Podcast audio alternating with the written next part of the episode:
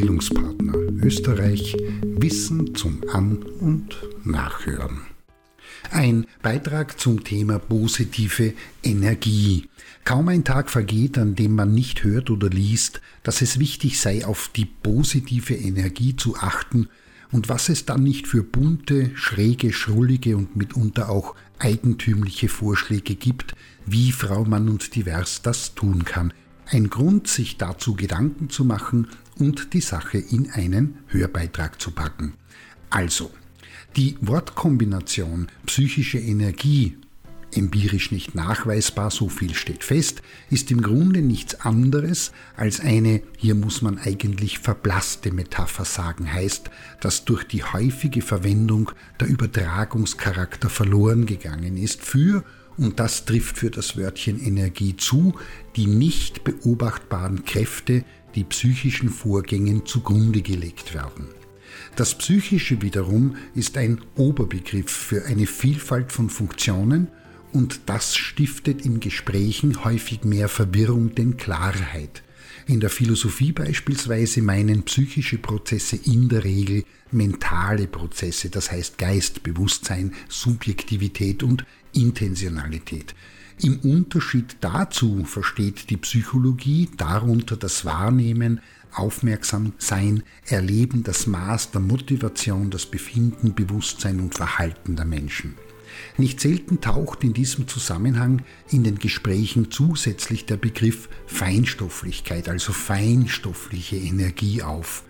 Das trägt auch nicht zur Klarheit bei, denn das bezeichnet eine, Achtung, hypothetische Form von Materie, die feiner und beweglicher sein soll als die grobstoffliche Materie, aus der die sichtbaren Körper bestehen. Hinweis, in den Naturwissenschaften spielt im Gegensatz zu esoterischen Ansätzen, Wiederachtung, dieser Begriff keine Rolle.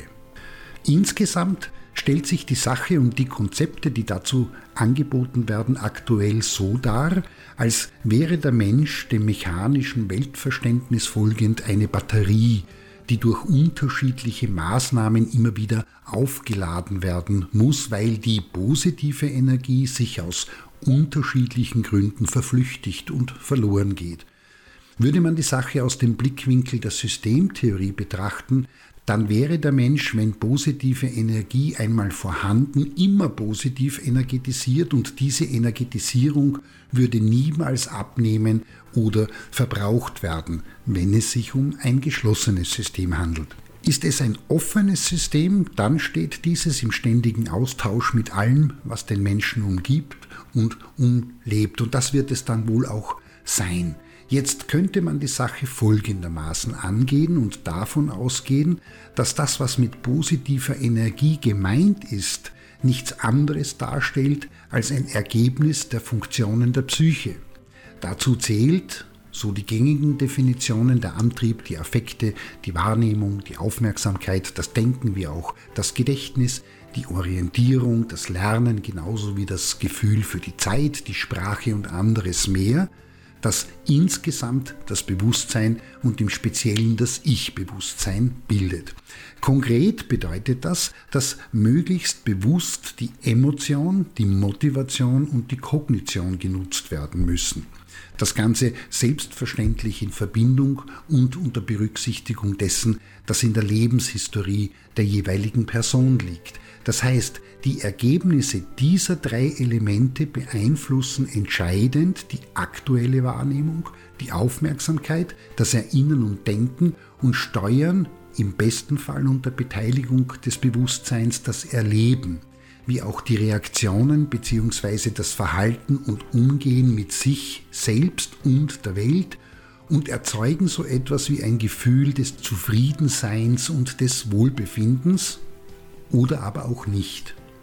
Demnach ist es auch kein Aufladen oder Wiedergewinnen schon einmal vorhandener positiver Energie, sondern das über ein Nutzen der Emotionen, der Motivation und Kognition und alles, was damit zusammenhängt, beständige Erzeugen von gewünschten und angestrebten, immer auch neuen Zuständen.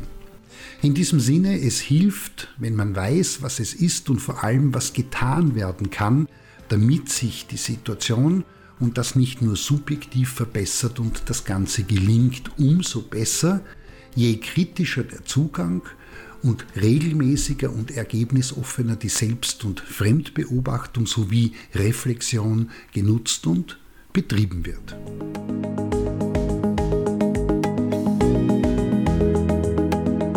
Das war Bildungspartner Österreich Wissen zum An- und Nachhören.